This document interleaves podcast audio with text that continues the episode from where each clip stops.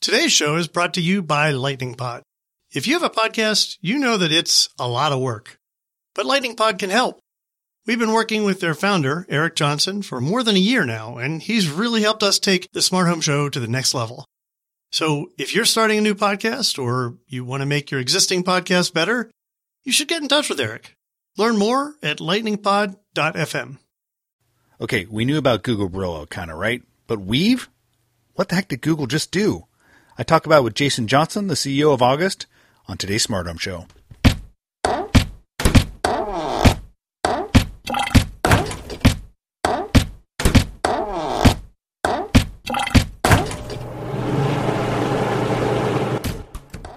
All right, all right. Welcome to the Smart Home Show. My name is Mike Wolf. It is Saturday, May 30th, almost June. I can't believe we're almost halfway through the year. And today's podcast, I have Jason Johnson, the CEO of August, the maker of the Smart Lock that's actually sitting on my front door right now. I don't know if you've had a chance to listen to Jason, but he's a smart guy. He knows a lot about the space. So I thought I was talking about what he was doing, and I thought, hey, let's just record a quick podcast to catch up on this week's news because a ton happened. Let's try to talk about uh, the Google Brillo, the Google Weave news, and so that's really the, the podcast today. I hope you enjoy it. If you want to know more about August and Jason and the smart lock they make, just go to august.com. If you want to listen some more smart home shows, you know what to do. Just go to thesmarthomeshow.com or technology.fm or just look for the smart home show in your favorite podcast places. That's it, folks. Short and sweet today. Now let's get on to the conversation about this past week's events with Jason Johnson. Hey, well, I'm super happy to have Jason Johnson, who is the CEO of August Smart Lock. How you doing, Jason? I'm good. Thanks, Michael.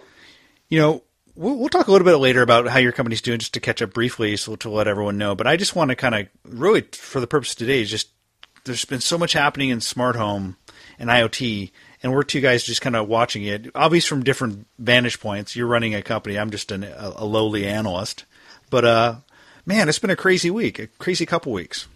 Well, you, you, let me just say that uh, you, you, may call yourself a lonely analyst, Michael, but but you do a, a, very good job of covering the industry thoroughly, and I always appreciate your weekly uh, updates and reports. And I the checks in the mail. But, uh, and speaking of the speaking of updates, I just wrote one on on Brillo and and Weave, which I think they described the reason why they called it Brillo is because they were scrubbing Android down to like the bare minimum, but I don't know. Is there, do you think there's like another reason they called it Brillo? I, I'm... You know, I, I always enjoy the uh, you know the, the, naming process that the Google puts into into their products, their their OSs. It's uh, it's fun. It's you know you got to have you got to have some fun and some and some delight in these things, and I, you know it's it's great great allegories. Well, I think you were pointing out the commonalities between thread and weave, kind of being maybe some language they're using in kind of a vast kind of poem of IoT, maybe kind of trying to paint a picture for us. But uh, what did you think of? I think the big surprise was Weave. I mean, I think we heard some rumors coming out about Brillo, which basically looks like an embedded OS um, for devices. There's some speculation, you know, the, you know, it's t- still unclear to me, you know, how kind of small it is and how, you know, what kind of devices it could fit on. But to me, the blockbuster was Weave. Yeah, and, and you know, it, it, makes a lot of sense to me. Um, you know, as you and I have discussed in the past, it, you know, the, the world of IoT devices is, is very fragmented, and um, there's two there's two big problems with that. Number one, um, the devices don't readily talk to each other, um, and and you know, there's complexity involved in making them talk to each other. And So each company has to spend a tremendous amount of development resources to try to find ways to talk to other other products and systems. And number two, uh, along the same lines, is just the reliability of that, right? So if everybody's having to, to reinvent the wheel on, on communications, um, um, there is a breakdown in reliability. And, and that's really where technology in the home, especially around connected devices, has suffered over the years, is the lack of reliability. And, and consumers just don't tolerate that, right? You know, when they when they when they turn on a light switch or they or they actuate a lock, they expect it to do what it's supposed to do. And if it's going to talk to other things in the house, it you know it needs to do that reliably, or else um, uh, you know maybe the maybe the the, the gearhead in the house um, you know will be okay with with uh, you know, discrepancies and things that are not consistent, but but maybe the other spouse or other members of the household they might not appreciate that, and so you know I appreciate these these efforts of of of, of Google and others to try to try try to add some uh, some sanity to it. But you know, it's funny. There's a great uh, so, someone posted a great comic this morning from you know XKCD, that great nerd mm-hmm. comic, basically saying you know is this problem. There's 14 standards uh, for this particular technology segment. What are we going to do? And the next panel is, I know we'll we'll develop a unifying standard to solve this problem. Then the next panel is the problem. Now there's 15 standards, right? So it's like I don't know if they they're helping the cause or hurting the cause by creating something new.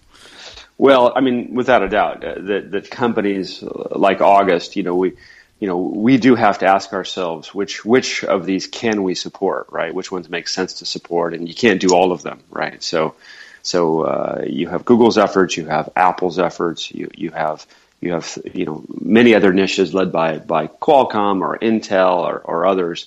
Um, in some cases, you have them working together, which is great. In other cases, they're you know they're they're they're they're quite different, uh, and so you have to you have to support multiple. Um, uh, it's tough. It's tough, and and uh, you know, uh, my heart particularly goes out to those smaller companies that are you know perhaps less funded and don't have the resources to be able to do all that development work. And that's the thing, right? I mean, it, I I feel like if you're a point solution provider like a Philips Hue, um, you're going to support HomeKit, and you're probably going to support Brillo because you can develop. And, and and I would imagine am I right there in that you know these big companies are going to want to have compatibility with both over time but the challenge becomes if you're a resource constrained startup you're going to have to make some choices.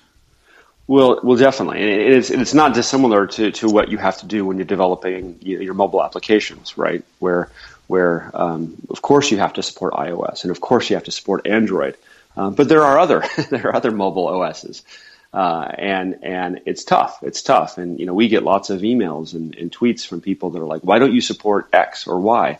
And and it's difficult because the economics don't justify the investment in some of those other platforms. Um, but but uh, but yet they're out there and people are using them, and and um, you know you try to find ways to maybe do it through through web interfaces or some other kind of uh, alternative approach. Let's talk a little bit about what Weave is. I I mean without you, you know, I know you're in a particular place. Everyone who's listening knows that Jason has partnerships with important companies, so he can't necessarily render judgments. But let's talk about what Weave is. It seems to me like it's a little bit Google's answer potentially to HomeKit. It seems like it's a protocol. Um, it's a it's a communication layer um, that Google will en- enable independent of operating system devices to talk to each other, um, and uh, ultimately that's the same with Apple. I mean, you have to be an iOS device to to control HomeKit device, but that HomeKit compatibility will sit on lots of types of different operating systems. So, do you see these things as similar efforts? Well, I, perhaps uh, you know, there's, there's, of course different different layers to the stack, right? And and I haven't I haven't seen a full report yet on Brillo. I, I we obviously have some developers at Google I/O this week, and, and I look forward to hearing from them when they get back and give a full report on on, on Brillo and Weave and, and other things that that that, uh, that were announced. Um, but but you know along you know the, the overall stack, right? Um, you, you, have you have communications, you have you have you know uh, b- basic elements of of, of control. Um, I, I, think there's there's lots of room um, for for multiple communications protocols. Um, I think that there's there's less there's less room around you know choosing you know what are you going to use as your underlying you know control layers and uh, and, and, and, you know you can't you can't have multiple um, you know multiple systems that you're that you're you know, you're using as your base as your base system. Um, uh, so you're, you're having to pick and choose these carefully. Uh, it looks to me like you know like Brillo could be one of those solutions if you haven't already chosen a solution today. Um, but I really see it different from HomeKit. And you do see it different, okay? I, I, I do. I, I, see HomeKit more as a more as a uh, you know a, a, set of communications uh, uh, you know, some some some profiles that allow you to discover and and communicate with other systems in the home. Uh, you know, at a, at a, much higher level, perhaps than Brillo, but I, I haven't really dug into it just yet. Talking a little bit about Brillo, it looks like it's it is an embedded OS. It's a stripped down version of Android, and I kind of feel like, you know, this there were it's unclear, right? It's unclear what exactly the demands and the, the hardware requirements will be at this point because it, I don't think Google's detailed that. The early kind of rumors out of the information saying were saying that it would take 32 to 64 megabytes of RAM. It seems to me that like something like a lock or something like really small IoT device doesn't have a lot of room for a big fat OS, even kind of a stripped down version of Android. I mean, what do you guys run with in terms of memory? It's it's not much, is it? Uh, it's not. In fact, we're, we're using the, this memory on board with our with our with our MCU. Um, we don't even have external memory on our PCB for for the smart lock, and and and that's because um, you know while while it is a very sophisticated device, um, I don't want to I don't want to undersell how complicated the device is right, and what right, it does. Right. A lot of the intelligence resides in the cloud right? Yeah. Um, um, you know, we we rely upon a you know a, a smart connected device uh, today, uh, a smartphone, but but soon other things um, that have have a lot of intelligence on them, and of course can connect to our cloud service where where a lot of the heavy lifting is done. So let's talk about Apple, because um, and uh, granted, you guys are you know good friends with Apple, but HomeKit to me just generally seems like it's going to be a big deal for the smart home industry.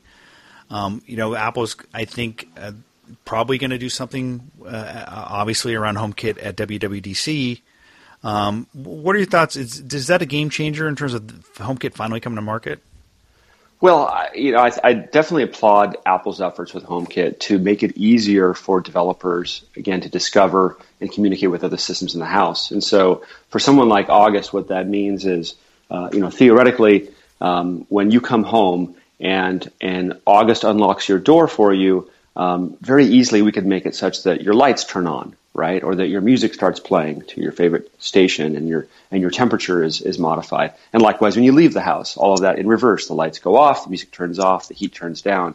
It, it, HomeKit can make it very easy for for developers like us uh, to do that without having to to do lots of individual integrations with individual companies. Um, it seems like anytime Apple does something, it's because it's Apple. Like everyone sits up and pays attention, and particularly if it's like iOS 9 comes out and there's like a home, like there's maybe, a, I mean, that's obviously rumored there's like a home app.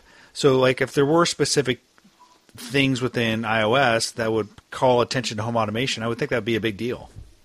I, I, I do think, you know, to the average consumer that, that, that, that has an iOS device and is able at some point to discover how these different devices on their iOS device can talk to each other, right? So if you can, if you can click on some kind of an app or some kind of a settings uh, section of your iOS device and, and, and make your lock talk to your lights, right? Or make your, your lock talk to your to your thermostat. Um, if you can make it easy for consumers to, to find those features and to use those features, that's a real plus. And, and obviously, they have a large installed base of iOS users that that uh, that they can make that available to. Um, but but you know how we discover these things and how we, we really you know um, learn how to use them. It's often through word of mouth, right? It's, off, it's often through, you know, you, you, go to somebody's house, right? And, and, and you see it in action and you're like, how, how did that happen? And then they, you know, they show you, oh, this is actually available on your, on your phone. Let me show you how you do it. Right. So, so yes, I think that they can help in, in the awareness, but I, but I do think that there's, you know, there's, there's other, other ways we discover these, these capabilities you're a busy guy. You know, you obviously you're running a, a, startup. You've got raised tons of venture capital, but you also run uh, the IoT consortium. So you you got your fingers in a lot of different pies. And to me, IoT and particularly consumer IT is just kind of going crazy, and it's spurring a lot of activity in the market. Right. So Broadcom, I think the news was just announced yesterday. That, you know, I've been watching Broadcom forever. I can't believe they're getting acquired rather than acquiring someone else. Um, and I think Intel's buying someone. I don't know if that's IoT related. We saw uh, Alarm.com just saying they're you know they're going to do an IPO. What's going on, man? It just is it. It seems like there's a big wave, and people are getting ready for the wave, and a lot of it is being driven by IoT. Well, it, it definitely seems like there's there's a lot of IoT movement, perhaps in part because um, you know we we we now have these smartphones, right? The, the, the smartphone penetration is at is at is an amazing uh, level, and and it looks like you know we're we're going to see the majority of people having these devices, and and people are looking for ways to add value to them and to utilize these devices to do more, and so and so yes, the uh, the you know the the, the chips. Uh, the chips are, are, are, there for these new generation of IoT devices. The the services, a la alarm.com, are, are, are there. And so, yeah, there's a lot of activity, there's a lot of excitement around it, and there's definitely capital that's there to, uh, to kind of change the way that we, we experience our homes. And you know, there's there's a lot of room for innovation there. We we definitely you know we definitely look at the lock right and the and the t- traditional metal key right the a little jagged metal object in, in our pockets. It hasn't changed in 150 years, right? Our locks are exactly the same as they were 150 years ago, and yet to get into our offices, um, many of us don't use keys anymore. And, and just about every new car you buy either has keyless entry as a standard feature or as an option. So, so you know, you're, you're seeing a lot of uh, evolution here and, and IoT, especially around the home is, is, uh, is, is ripe for innovation. I mean, yeah, you could just, okay, walk through your house and look at all the boring boxes, white boxes or whatever that have been sold by the same companies for the past 50 to 100 years and think about okay, these are in every single house in America and and, internationally, and and I think with Internet of Things, it starts to kind of change all that and say, hey, you know, it's not just about like creating entirely new categories like an iPad, which no one had, ever conceived of uh, 20 years ago. It's about taking the boring old stuff and just reinventing it. So that's why I think the massive opportunity is. I completely agree, um, but I, but I will say that one thing you have to be careful with is one of our one of our earliest investors was uh, was Nicholas Negroponte, the uh, the founder of MIT's Media Lab, and one thing he said to Yves and I was, you know, whatever you guys do, whatever devices you make for the home, um, make sure that they don't take away any of the existing functionality. And and at the time he said, hey, if you decide to do a light switch, um, it's great. You can add Wi-Fi or whatever you want to add to it. But but when I flip on that light switch, if if if my Wi-Fi is not working, heck, if my internet is down, I should still be able to turn that light switch on right? Don't take away the existing functionality because consumers just don't really tolerate that. Uh, and and so you know, like with our smart lock, we, we made it so that it adds to your existing lock and it takes away none of the existing functionality. You can still use your key, you can still use it just like a regular lock, but you have this additional capability to control electronically. So I think I think that there is an appetite for these technologies in the home, so long as it doesn't disrupt our normal patterns. And you know, life is already pretty complex. And you know, I, I'm married with with with uh, with a child, and you know, get, you, you get up early, yeah. you got to get the kid fed and take, get him to school. You, you just don't you yeah, don't have time to be dealing with lots of crazy systems in the house. I imagine your wife's about as sick as my wife, and, and kind of sw- swapping out like every thing she'd grown accustomed to, to over her life and putting a new gadget in. Like, yeah, they just love that, don't they? they absolutely extreme tolerance. you know, it, on the flip side of what you're just talking about, though, like you you can't take functionality away, but even when you like make something better and all the same functionality is there, there's still people who are kind of scared of the new, and I think, um, and sometimes rightly so. I mean, I think there's legitimate conversations that need to be ha-, ha- need to be had around.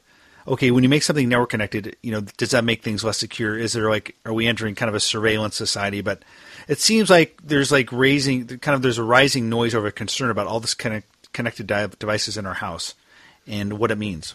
Yeah, well, security, of course, you know, has to be paramount, right? I mean, our homes are our sanctuaries, right? I, I uh, you know, I often say that, um, uh, yeah, if I lost my phone or if I lost my my laptop, that would be really bad. Heck, if somebody stole my car, that would be a really bad thing, you know, financially. Um, uh, and of course, losing my laptop, there's there's definitely some some personal information there that I would be concerned about losing. Um, but but but my house, where my family sleeps at night, where where they are alone when I'm traveling, right? That that has to be a safe place. And so and so you can't compromise security. You you have to make sure that as you add as you add technology, technology to the home that it does not take away from security. In fact, it needs to, it needs to add to the security. It needs to actually make your home more secure and more safe.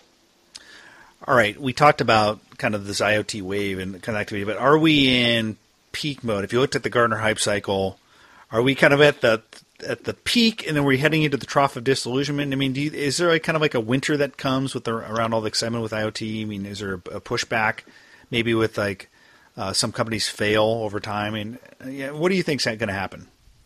Well, I mean, there's there's there's there's a lot of activity out there. In fact, I, I love going on Kickstarter and Indiegogo. These these crowdfunding sites, um, largely their marketing tools, allow allow somebody who has an idea for some connected device to to see if he can get people interested in it, uh, he or she. And um, I love all the different things. You you can if you if you think of a of an everyday object, right, and and and ask yourself, does somebody make one that's either Bluetooth or, or Wi-Fi enabled? You almost always can find one, right? There's there's like about six different Wi-Fi connected dog feeders, right? Um, which which is pretty cool, I might say. And I, I actually want one for my house. I'm, I'm shopping for one right now. Um, um, uh, but but uh, there's six of them, right? And and odds are high that several of those won't be able to get to mass market. They won't be able to build a business, right? Where where where mainstream people will buy that product so they can operate an ongoing business as an ongoing concern. Um, so yes, um, um, you know, there's a lot of capital flowing out there. Um, some some companies that execute well and, and, and, and have and have and have bold vision will be able to uh, to capture that capital and deliver. Uh, others will will, ha- will struggle. And uh, the good thing is now it, it doesn't cost a lot of money to just try something and see if you get traction. And then if it doesn't work out, you can move on to something else. All right, we're almost done. But we, before we, we finish up, I just got you got to give everyone an update on where August is. You guys are shipping lots of smart locks, and I think I, I just heard from you that you guys are also in Best Buy. We are, yeah. We um, we just we just started uh, uh, arriving in Best Buy stores. We uh, we have this uh, this uh, beautiful display we made that uh, we, are pretty proud of. It has actual real wood, like a beautiful wood little door. It's kind of fun, and that's our second retail partner in addition to to, to Apple and bricks and mortar. And pretty excited about that relationship. And yeah, we're about six months on the market, a little more than six months shipping, and, and and more good things planned. Awesome. Hey, well, I'll let you get back to the office and uh, say hi to Yves for me. Uh, you're well, the rock star partner of yours who helped design the lock. And uh, thanks for joining me today. Thanks, Michael. Talk to you soon. Well, that's it. I want to thank Jason for joining me and shooting the breeze about this past week's events, talking about Google Brillo, Google Weave, a little bit about HomeKit, all mixed together. I certainly enjoyed talking about it with him. Now I'm going to go out and get in uh, the backyard and, and mow the lawn. I, I, encourage you to also get outside. It's beautiful out there. At least hopefully it is where you are. It's springtime, almost summer. And uh, enjoy your weekend, everybody. We'll talk to you soon.